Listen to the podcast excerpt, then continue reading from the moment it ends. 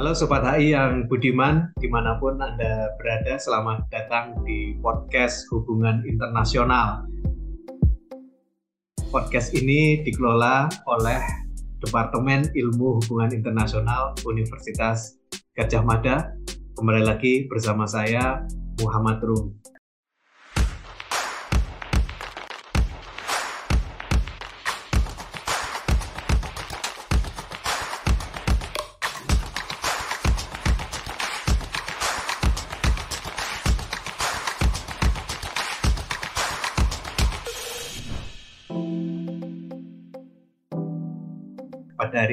Uh, senang sekali saya Muhammad Rum bersama dengan Dr. Priyambudi Sulistianto. Beliau adalah Senior Advisor East Asia Flinders International, Flinders University. Selamat pagi Mas Budi. Selamat siang di Adelaide. Terima kasih teman-teman HI UGM. Selamat siang Mas Budi di Adelaide. Ini uh, beberapa waktu yang lalu sebetulnya Mas Budi ada di Indonesia tapi uh, kami terlewat kesempatannya nih untuk ngobrol langsung dengan Mas Budi secara tatap muka ya Mas. Jadi kita harus melangsungkan pembicaraan atau diskusi ini melalui Zoom. Sekitar dua tahun lalu sebetulnya kita juga pernah berdialog dengan Mas Budi. Waktu itu di episode 23 uh, di mana kita merespons kudeta yang uh, terjadi di Myanmar atau di Burma Nah, pada kali ini kita akan uh, mengupas kembali uh, karena persoalan ini nampaknya belum terselesaikan sampai dua tahun kemudian. Jadi pada episode ke-63 kita membicarakan kembali utamanya karena beberapa waktu yang lalu yaitu pada tanggal 10 sampai 11 Mei telah dilangsungkan pertemuan tingkat tinggi atau KTT ASEAN ke-42 di uh, Labuan Bajo ada beberapa uh, hasil dari uh, eh, KTT ASEAN itu salah satunya uh, pembicaraan mengenai uh, Myanmar. Uh, jadi di KTT itu disampaikan uh, bahwa para pemimpin ASEAN menyatakan posisinya yang bersatu bahwa five point consensus itu masih menjadi uh, mekanisme yang akan dipakai. Mereka percaya bahwa mekanisme ini uh, harus didukung secara penuh oleh semua anggota ASEAN. Ada beberapa hasil lain dari dialog ini seperti ASEAN Outlook on Indo-Pasifik, juga mengenai upaya ASEAN untuk memerangi perdagangan manusia, kemudian juga dibicarakan mengenai kepentingan kita untuk mentransformasikan ekonomi menjadi pertumbuhan yang lebih berkelanjutan, dan juga uh, dibicarakan soal keanggotaan Timor Leste.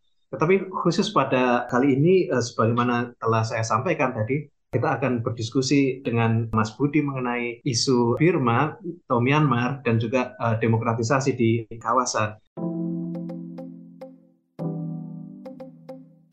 Nah, Mas Budi, ini pada KTT ASEAN yang kemarin, yang unik adalah pemimpin junta militer Burma tidak diundang, betul ya Mas ya?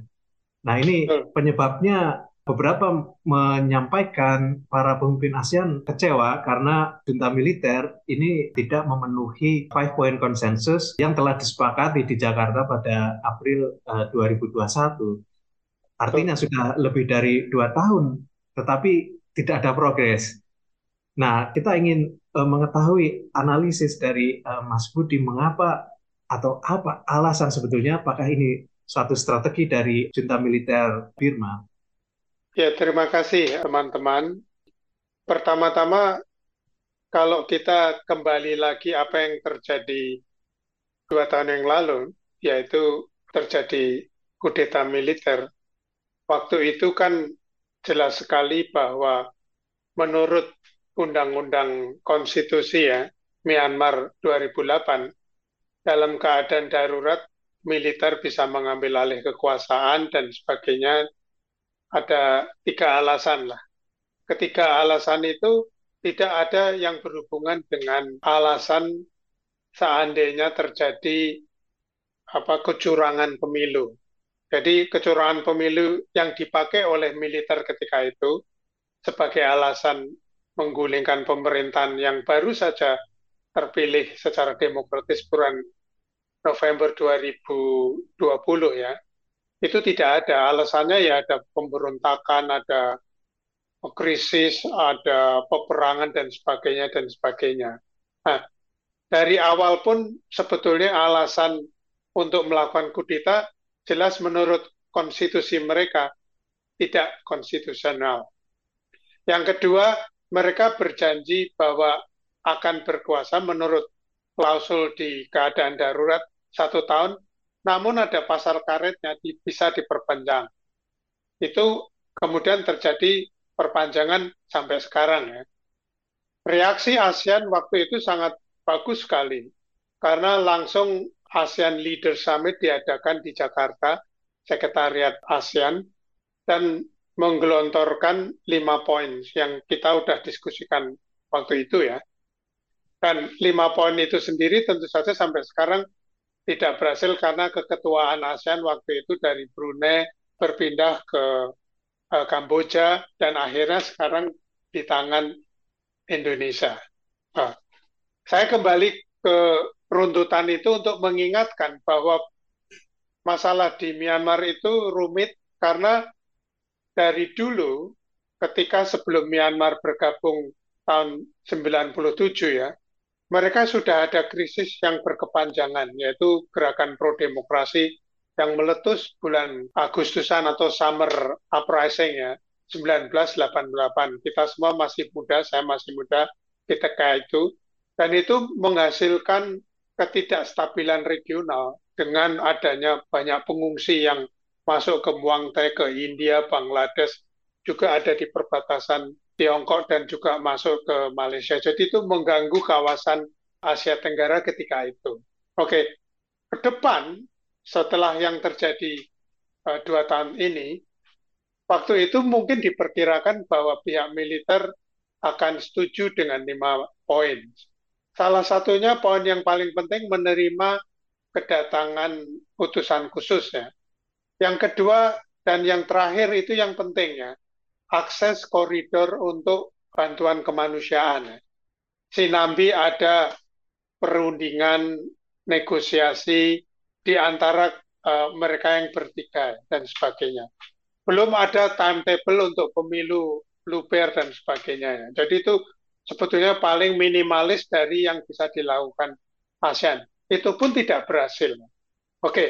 fast forward awal tahun ini, ketika oh, akhir tahun lalu, ketika keketuaan itu berpindah dari Kamboja ke Indonesia, awal tahun ini bulan Maret atau Februari, Bu Retno kan pernah mengatakan dengan presilisnya akan membuat kantor urusan Myanmar ya. Akhirnya ditunjuk, ditunjuklah diplomat Indonesia di Kemenlu, kan namanya Pak I Gede Ngurah Swajaya. Diberi mandat kira-kira menjadi kepala urusan Myanmar di Kemenlu di bawah Bu Retno Masudi sendiri yang melapor dan selanjutnya. Nah, kemudian dua minggu yang lalu kan Bu Retno membuat press release atau press conference ya, dia mengatakan sudah banyak yang dilakukan oleh Indonesia sebagai uh, negara yang keketuaannya dipegang Indonesia tahun ini sudah beliau klaim 60 pertemuan baik dari pihak militer, baik di oposisi, etnik minoritas, NUG, PDF dan semualah dengan dalam klaimnya diplomasi senyap ya apa quiet hmm. diplomasi ya bukan megafon hmm. karena sensitif dan sebagainya. Nah, ketika KTT itu berlangsung sebelumnya kan ada berita besar bahwa rombongan AHA itu humanitarian ASEAN itu yang berada di Kachin State, Kachin ya, negara bagian di timur utara perbatasan dengan Muang Thai dan Cina diserang oleh orang bersenjata yang kita sampai sekarang nggak tahu apakah dari pihak militer atau milisia atau minoritas dan sebagainya. Baru geger kan. Nah, pertanyaannya kemudian oke okay lah diplomat dari Indonesia sama Singapura yang di rombongan itu diserang. Tapi kenyataan dalam lapangan pertikaian itu kan sudah dua tahunan dan berdarah-darah kan ribuan orang sudah meninggal terus refugi juga ke mana-mana dan sebagainya artinya dari track record itu jelas sampai titik kita ngobrol ini. Militer di Myanmar itu cuek ya, atau bahasa kasarnya, dengan apa yang diinginkan konsensus dari negara ASEAN yang ditelurkan dalam lima poin itu. Nah, kembali ke pertanyaan Anda, itulah update kita yang terjadi sekarang, di mana dari pihak militer pun di Myanmar sampai sekarang itu nggak begitu ribet lah. Mungkin dia mendengarkan, tapi juga nggak perlu terlalu serius merespon ASEAN karena apakah pertanyaannya ASEAN sendiri sudah bersatu sebagai satu grouping gitu? Atau adakah perpecahan di antara ASEAN yang berhubungan dengan krisis di Myanmar? Terima kasih Mas Budi. Itu sangat uh, mengkhawatirkan ya perkembangan tadi yang disampaikan Mas Budi. Ada kelompok uh, asasi manusia yang mencatat korbannya sampai 3.500 jiwa sampai dengan sekarang bahkan uh, bulan lalu itu ada serangan militer Myanmar ke suatu desa di Burma Tengah itu menewaskan 170 warga Artinya kekerasan itu masih terus berlangsung. Padahal kalau kita lihat five point konsensus, poin nomor satu adalah penghentian kekerasan secara uh, segera. Jadi poin satu ini yang menjadi dasar dari keberhasilan rancangan pemulihan krisis politik secara damai itu belum terpenuhi. Nah, di sisi lain ada juga kita uh, dengarkan sepak terjang atau peran juga dari perlawanan rakyat yang dikoordinasi oleh uh, National Unity Government. Ini nampaknya pemerintahan tandingan ya Mas Budi ya? Ya betul. Dan juga ada People Defense Force yang kalau kita lihat personil-personilnya juga berasal dari tadi yang disebutkan Mas Budi kelompok-kelompok yang sudah uh, berjuang uh, lebih lama seperti di Arakan atau di Kacin atau di negara-negara yang lain seperti Karen dan sebagainya. Jadi mungkin uh, Mas Budi bisa menjelaskan kepada kami dan para pendengar konteks dari uh, kompleksitas keamanan di Burma yang menambah rumit krisis politik yang sedang terjadi ini, Mas. Ya, pertanyaan itu berhubungan dengan kesejarahan yang panjang. Mungkin lebih dari 60 tahun sejak kemerdekaan, di mana konsensus nasional atau kesatuan nasional di Burma ketika itu namanya Union of Myanmar, eh, Burma ya, tidak terjadi karena ada keinginan beberapa etnik minoritas untuk meminta sistem federal. Oke, okay. Ini menarik kembali lagi ke masa itu ya. Bapaknya uh, pemimpin Myanmar sebelum dikudeta Aung San Suu Kyi itu namanya Jenderal Aung San.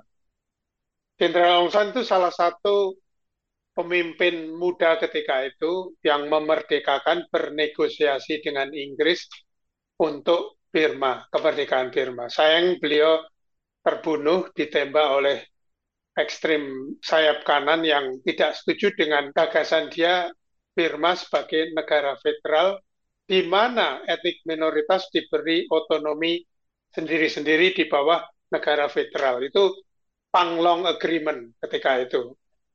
Setelah Jenderal Aung San ketika itu terbunuh diganti oleh UNU yang menjadi Perdana Menteri Burma.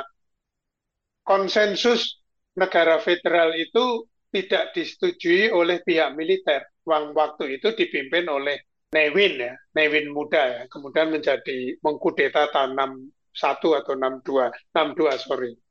Yang kemudian menjadi penguasa Burma sampai 1988 ketika meletus gerakan pro-demokrasi. Militer pada dasarnya anti negara federal, militer merasa bahwa Tatmadaw ya, negara kesatuan Burma itu harus negara kesatuan, bukan negara federal, di mana militer punya hak untuk intervensi politik dan mengatur negara jika negara dalam keadaan darurat. Track recordnya gitu. Nah, fast forward, ketika terjadi pro-demokrasi tahun 88 banyak anak-anak muda kota uh, Mandalay, saya kan pernah ke Mandalay, ke Rangoon dan sebagainya, meletus menyebar dan pergi ke daerah minoritas. Seluruh Birma ada di perbatasan Bangladesh, ada di perbatasan India, Cina. Saya kebetulan 88, 89, tahun 90 masih muda ikut eh, bertemu mereka di perbatasan Muang Thai ya. Yang kemudian saya menulis disertasi master saya tentang politik transisi di Birma. Dan ketika itulah mereka bersentuhan dengan etik minoritas dan mereka belajar, oh ternyata aspirasi mereka itu aspirasi negara federal dalam konteks demokrasi Myanmar. Oke, okay. Ketika terjadi kudeta kemarin ini, kan digembur juga tuh anak-anak muda, terus mereka banyak pelarian. Ah, kebanyakan dari anggota terpilih parlemen yang sah, yang harus lari dan keluar dari Burma itu mendirikan NUG, tetapi juga platformnya adalah bahwa NUG juga punya barisan militer, nggak hanya politik, tapi juga tentara ya. Mereka lah kemudian training bekerja sama dengan etnik minoritas yang punya udah punya training track record berperang dengan militer Burma. Itulah terbentuknya itu. Nah, problemnya sekarang adalah pengakuan.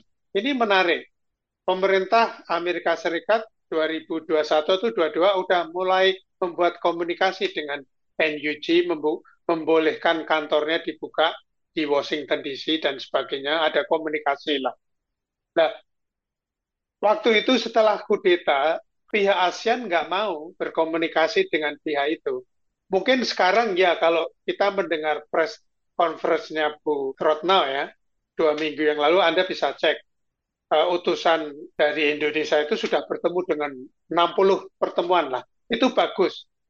Karena bukan hanya pengakuan kan berperang kan harus bertemu dengan semua pihak kan? Nggak bisa dengan pemerintah militer aja nah, balik ke konteks tadi solusi masa depan Myanmar tidak akan bisa selesai tanpa mengakui keinginan mereka yaitu negara demokratis berdasarkan negara federal.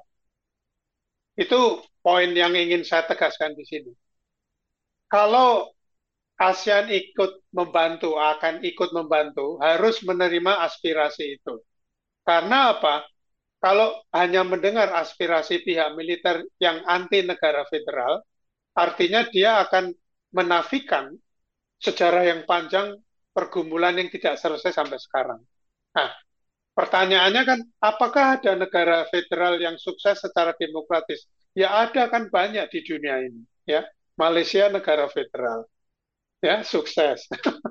Jadi kemungkinan opsinya itu banyak, tapi harus mengakui. Dan Bu Retno sendiri mengatakan bahwa mereka ingin ASEAN bahwa Myanmar led solution atau mereka sendiri uh, mencari solusi sendiri bagus, harus dibebaskan. Tetapi juga tidak bisa menafikan bahwa tanpa tekanan dan tanpa pressure itu susah juga. Saya konkret, saya agak tegas ya. Kalau perlu ya ada embargo militer, senjata untuk pihak militer, embargo ini disertai dengan dialog. Atau kalau paling ekstrim, dikeluarkan aja dari ASEAN. Toh ASEAN akan mendapatkan Timor Leste kan, negara baru kan. Jadi tetap komposisinya 10. Apakah ada presiden dikeluarkan negara dari komunitas regional ya ada. Suriah kan dikeluarkan dari OKI terus ada beberapa lah. Dulu kita Indonesia pun pernah keluar sendiri dari PBB. Ingat ya? Awal 60-an. Jadi semua possibility itu mungkin lah. Tapi mungkin itu yang paling ekstrim ya.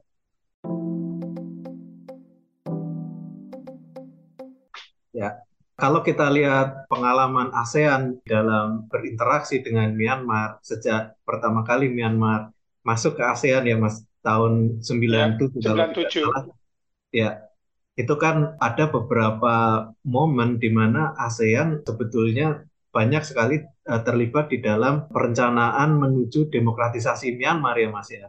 Ya. Misalnya waktu terjadi uh, demonstrasi besar-besaran tahun 2007, ASEAN terlibat di situ untuk bernegosiasi, lalu uh, ketika Cyclone Nargis juga ASEAN terlibat, lalu setelah itu ada Roadmap for Democracy. Nah, tahun 2006 Myanmar pernah diminta skip keketuaan ya Mas. Jadi track record ASEAN ini dengan Myanmar cukup banyak juga. Tetapi kita tidak bisa melihat peran ASEAN saja, Mas, karena uh, kan kita tidak hidup uh, dalam ruang vakum di mana uh, politik internasional ini uh, saling mempengaruhi, terutama uh, kehadiran mitra-mitra negara lain maupun kekuatan-kekuatan utama dunia, Mas. Jadi sekarang posisinya tuh seperti apa hubungan Myanmar dengan negara-negara lain di luar ASEAN, misalnya dengan Tiongkok kita dengar mungkin uh, junta militer membuat hubungan-hubungan khusus dengan Tiongkok, lalu dengan uh, Rusia, uh, kemudian mungkin di tempat lain bagaimana hubungan dengan India, dan juga uh, tadi Mas Budi sudah menyampaikan juga posisi Amerika Serikat. Nah, karena Mas Budi ada di Australia, bagaimana juga posisi Australia dan mungkin Uni Eropa dalam uh, melihat isu Myanmar? Ya, oke, saya yang belakangan dulu ya posisi Australia saya kira sudah jelas sudah dikatakan oleh Menteri Luar Negeri Senator Penny Wong bahwa Australia akan mendukung apa yang sudah dilakukan oleh ASEAN yaitu five points. Ya. Jelas bahwa itu dukungan simbolis dan dukungan itu mencerminkan bahwa Australia merasa mempercayakan kemungkinan ASEAN akan bisa menangani masalah ini karena itu membuat ASEAN sendiri akan dihormati.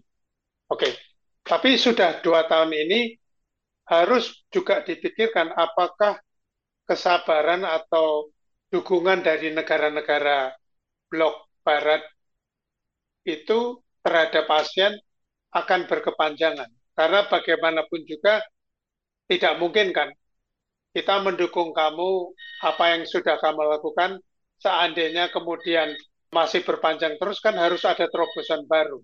Jadi itu memungkinkan sikap-sikap yang nanti juga akan berubah. Kembali ke kepentingan Tiongkok, saya kira sangat unik dan penting karena Tiongkok punya kepentingan jangka panjang dengan Myanmar. Siapa pun yang berkuasa di Myanmar.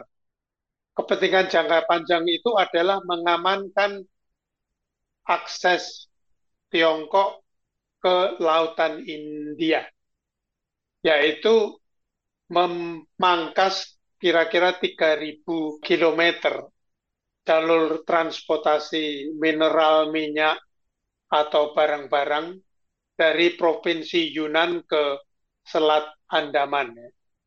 Nah, itu melewati bagian barat Myanmar dan juga bagian tengah di mana akan dibangun jalur darat plus juga pipa minyak dan gas. Yang itu dalam kerangka BRI ya. Nah, kepentingan strategik jangka panjang itulah yang membuat Tiongkok melihat Myanmar sebagai partner dan orang Myanmar sendiri dalam sejarahnya menganggap orang Tiongkok sebagai old brother, Pak Pao kalau nggak salah namanya di mana ketika itu kemerdekaan RRC dengan Myanmar yang hampir bersamaan adalah dengan dibukanya hubungan diplomatik. Jadi baik orang Tiongkok dengan orang Myanmar itu punya hubungan spesial karena pengakuan waktu itu ya. Nah, India agak bingung rawan dengan kepentingan Tiongkok itu karena India juga punya porous border yang panjang dan di situlah ketika Modi berkuasa, dia membuat policy yang namanya kebijakan Act East. Jadi Action East artinya di koridor timur India itu harus diamankan karena itu mengungkapkan kepentingan India untuk kira-kira menjaga kawasan itu tidak didominasi oleh Tiongkok. Jadi dua udah penting itu ya, negara besar.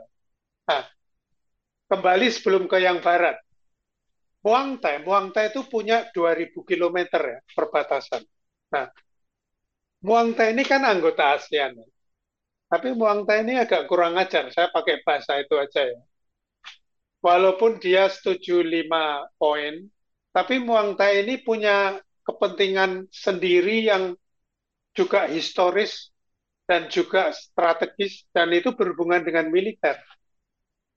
Ketika Nevin berkuasa di Myanmar selama tiga dekade, militer Myanmar itu punya namanya policy buffer zone, polisi perbatasan, di mana militer Muang Thai punya strategi, punya hubungan dengan Jenderal Nevin, tapi dia juga punya hubungan dengan etik minoritas, Karen, Mon, Kecin, yang di perbatasan itu.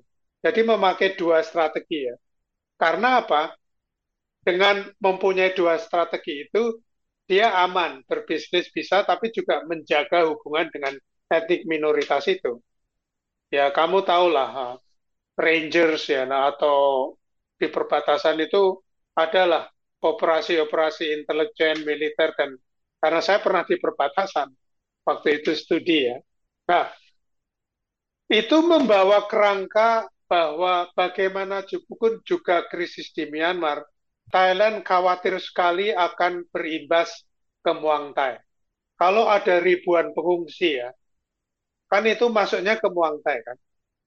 Dan bisa krisis seperti dulu ya. Seperti Muang Thai mengalami dengan Kamboja dan Vietnam ketika perang Kamboja dan Vietnam. Nah, untuk itulah Perdana Menteri Militer Muang Thai yang kemarin ini dikalahkan oleh pihak oposisi menjaga hubungan dengan militer. Karena apa? Jenderal Min Aung Hlaing itu juga punya hubungan akrab dengan Jenderal Prayut ya. Dan hubungan militer kedua negara itu lama dan kuat dan ada unsur bisnisnya dan Kemenlu-nya Muang Thai di bawah Menteri Luar Negeri ya Don Pramudidya itu punya kantor khusus Myanmar juga yang dipimpin oleh diplomat kawakan ya, namanya Pon Pol Kacalanak yang ditugasi ini di dalam pemerintahan Muang Thai sendiri untuk mengamal kepentingan Muang Thai dengan Myanmar biar terjaga nggak menghasilkan krisis-krisis kemanusiaan dan krisis-krisis ekonomi yang mungkin akan mempengaruhi perbatasan Muang Thai. Nah, itu bisa berbeda apa yang dilakukan oleh ASEAN. Karena ASEAN kan nggak bisa mempengaruhi individual negara kan, betul kan ya? Nah itu problemnya di situ. Apakah kemudian itu akan mengganggu kebijakan ASEAN? Nah kita tunggu aja. Kemarin kan waktu press conference hasil KTT kan Pak Jokowi dan Bu Retno meminta agar kesatuan dan kekompakan ASEAN harus terjaga untuk menghadapi Myanmar. Betul kan ya? Nah, dalam bahasa diplomasi itu kan berarti dibalik kan. Berarti hmm. selama ini tidak ada kekompakan dan keselarasan kan. Kira-kira begitu. Amerika dan blok barat Uni Eropa jelaslah. Restorasi demokrasi, hak asasi, kembali ke pemilu, investasi dibuka lagi. Ya, itu mengkonfirmasi survei ISEAS tadi Mas Budi nampaknya bahwa masyarakat Asia Tenggara banyak yang meyakini bahwa semakin hari ini negara-negara ASEAN agak terbelah posisinya ketika menghadapi eh, isu-isu uh, politik, keamanan dan lain-lain uh, sebagainya. Nah, ngomong-ngomong soal Muang Thai, Mas Budi, jadi hasil pemilunya cukup menunjukkan perkembangan yang berarti ini Mas. Dan juga kalau kita refleksikan ini podcast kita akan kita rekam di bulan Mei dan ini memperingati 25 tahun reformasi di Indonesia. Artinya gerakan demokrasi itu semestinya sudah terkonsolidasikan selama 25 tahun. Ya, tetapi kita tahu perkembangannya di kawasan ya. Di Muang Thai ada krisis uh, demokrasi. Tadi kita membicarakan Birma juga krisis yang sangat hebat, meluluhlantakan demokrasi. kira-kira ketika tadi Mas Budi menyampaikan pemerintahan Muang Thai eh, sebelumnya di bawah Perdana Menteri Prayut Chan Ocha memiliki kepentingan tersendiri dengan kelompoknya Jenderal Min Aung Hlaing yang ada di Myanmar. Bagaimana ini proyeksinya nanti kalau Muang Thai uh, kembali lagi menuju ke arah demokrasi dengan kemenangan Move Forward Party dan juga tokoh muda ya Pita Lim Jarunrat itu akan mengubah game plan atau apa namanya mengubah arah hubungan uh, Muang Thai dengan Birma. Bagaimana, bagaimana Mas? Bagus ini pertanyaannya saya salut deh sama teman-teman. Yang pertama, kita jangan terlalu optimistik dulu karena kemenangan partai oposisi yang besar ya suaranya ya dua jadi partai apa move forward dengan partai itu partai partai itu kan partai bikinan dan hasil dari dukungan banyak ketika itu pendukung Taksin ya yang dikudeta baik Taksin Sinawat juga adik perempuannya juga Sinawat yang lainnya. Nah, sekarang ini anak perempuannya kan, namanya Pai Tong Tan. Dua ini menghasilkan kira-kira 250-an suara dari 300 di House of Rep. Tetapi kemenangan dua partai oposisi yang kemudian bergabung dengan partai-partai kecil lainnya kira-kira sampai hari ini kita ngobrol mendapatkan 311 atau 10 yang belum bisa menutup mayoritas 360-an untuk menjadikan Pita ini Perdana Menteri yang baru. Karena apa? Karena pemerintahan junta militer waktu itu 2015 dipimpin oleh Jenderal Payut memasok 200 anggota Senat yang kira-kira penjaga gawang militer dan monarki lah. Nah, 200 anggota diangkat itu kan nggak bisa dianggap remeh kan.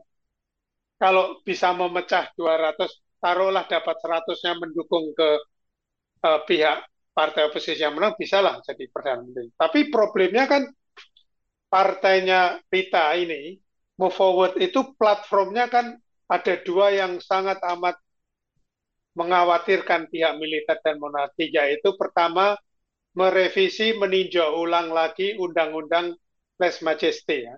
undang-undang tentang boleh tidaknya mengkritik, menyinggung, atau menggosipin keluarga kerajaan. Yang kedua, mereformasi militer. Kan enggak, itu dua institusi yang dari dulu berdarah-darah ya. Nah, dalam sejarah Muang Teh adalah susah sekali untuk meyakinkan pihak monarki atau militer untuk kembali ke jalur demokrasi seperti yang diinginkan oleh sekarang mayoritas dari hasil dari pemilu ini. Nah, itu saya mewanti-wanti supaya kita tidak begitu optimistik.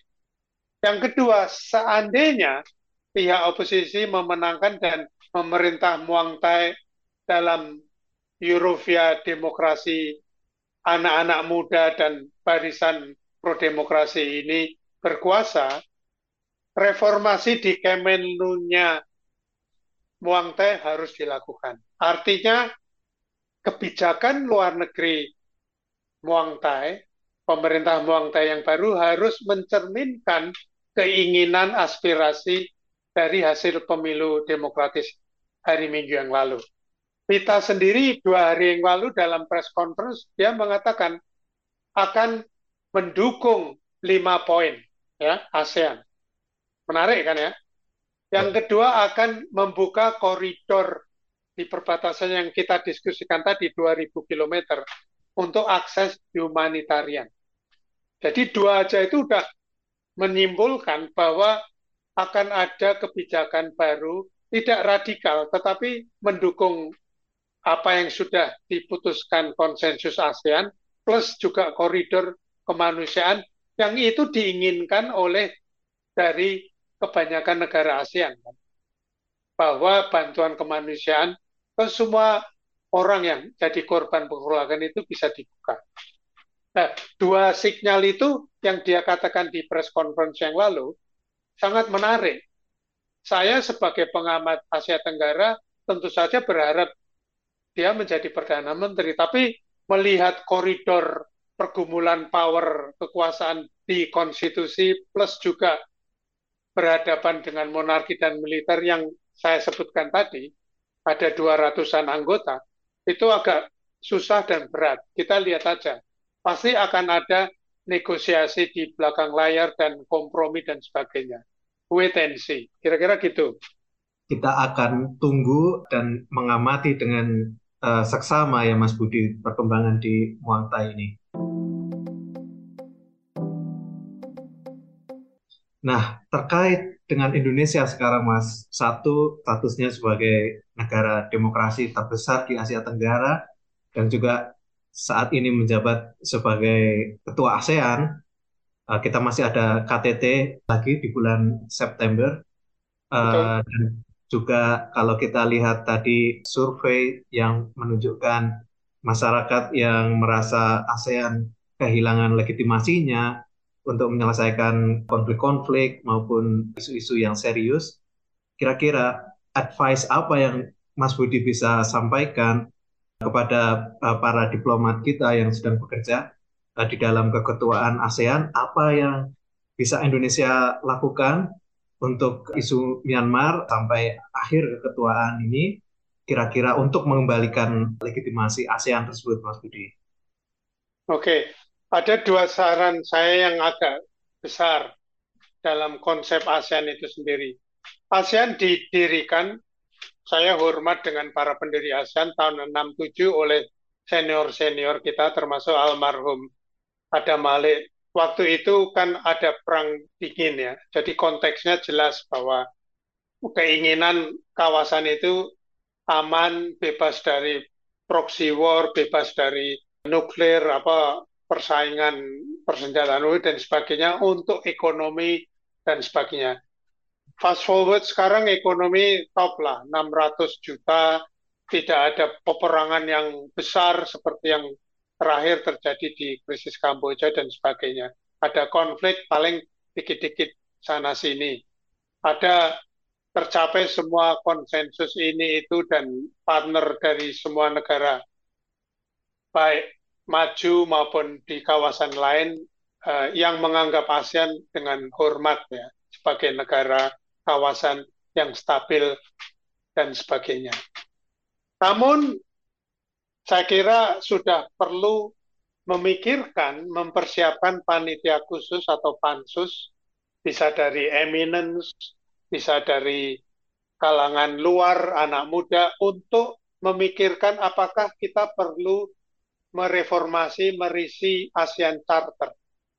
Untuk dua hal. Yang pertama, memperkuat ASEAN di dalamnya sebagai organisasi regional yang punya gigi ke bawah nggak hanya pertemuan foto-fotoan, menarik kan gandeng tangan dan sebagainya, tapi nggak punya kekuatan internal yang bisa diterapkan untuk meyakinkan dan mengimplementasi konsensus yang dibuat, terutama dalam menghadapi resolusi konflik. Ya. Nah, saya sarankan dibentuk itu tadi tim untuk mereformasi atau mengubah kalau itu terlalu ekstrim charter ASEAN. Karena apa? Yang kedua, generasi ke depan ASEAN ini pemimpinnya adalah kau lah, milenial seperti Pita tadi atau yang lain-lainnya kan menghadapi landscape yang berbeda kan. Bukan seperti tahun 60 tujuan kan. Ah, charter ASEAN itu harus dirubah berdasarkan spirit ke depan. Kan mereka mengatakan membuat apa? Aspirasi 2040 atau ASEAN. Dari dulu ada aspirasi ASEAN 2025 dan sebagainya, tapi nggak merubah mereformasi charter di situ. Saya mengusulkan dibentuk Dewan Keamanan ASEAN, itu nomor dua. Seperti di PBB, di mana punya gigi ke bawah yang merekrut dan memobilisasi resources, misalnya tentara perdamaian sendiri, untuk menjaga kawasan. Pasti orang bertanya, Budi, ASEAN is non-military alliance, tapi ke depannya kan kita menghadapi situasi yang kemungkinan itu bisa terjadi kan, peristiwa Timor Leste atau di Filipina Selatan atau sekarang di Myanmar, kita nggak punya gigi untuk menerapkannya di bawah. Nah, dibentuklah lah apa pun namanya lah. Tapi saya katakan sidang keamanan atau Dewan Keamanan ASEAN misalnya. Yang ketiga dibentuk juga Tentara Perdamaian ASEAN. Jadi kita tidak menggantungkan dari PBB, tapi kita di ASEAN sendiri punya instrumen itu ya. Yang lain-lainnya saya kira sudah ada, sudah jago, tapi kita punya harus punya instrumen yang bisa menerapkan konsensus di tingkat bawah. Saya kira itu saja cukup dari saya. Reformasi charter dibentuk Dewan Keamanan ASEAN. Ya, uh, insight yang menarik dari Mas Budi tentang uh, modernisasi institusi ASEAN harus dimulai tentu saja pertama-tama uh, dengan mereformasi atau mengupgrade ASEAN Charter ya Mas. Kita tahu ASEAN Charter ini kan sejak 2008 kalau tidak salah ya. Jadi perlu ada upaya untuk merevitalisasi mekanisme-mekanisme uh, dan prinsip-prinsip di ASEAN. Terima kasih banyak Mas Budi atas obrolan kita kali ini. Banyak informasi dan analisis yang menarik dari Mas Budi terkait eh, KTT ASEAN ke-42 di Labuan Bajo yang juga membahas isu Myanmar dan uh, kompleksitas dari isu ini yang masih akan kita simak, kita ikuti, uh, termasuk juga isu demokratisasi di Asia Tenggara. Kawan-kawan semua bisa menyimak tulisan-tulisan Mas Budi banyak menulis mengenai uh, Muang Thai, kemudian Birma dan juga Indonesia juga yang masih di tiga negara itu yang utama di Asia Tenggara dan juga Mas Budi banyak uh, menulis soal itu. Akhirnya kita akan tutup acara ini. Terima kasih Mas Budi. Selamat melanjutkan aktivitas. Kemudian untuk Sobat HI semuanya, jangan lupa untuk ikuti kita di platform-platform yang tersedia, baik dalam bentuk audio maupun video. Sampai jumpa lagi di episode-episode berikutnya. Sampai jumpa.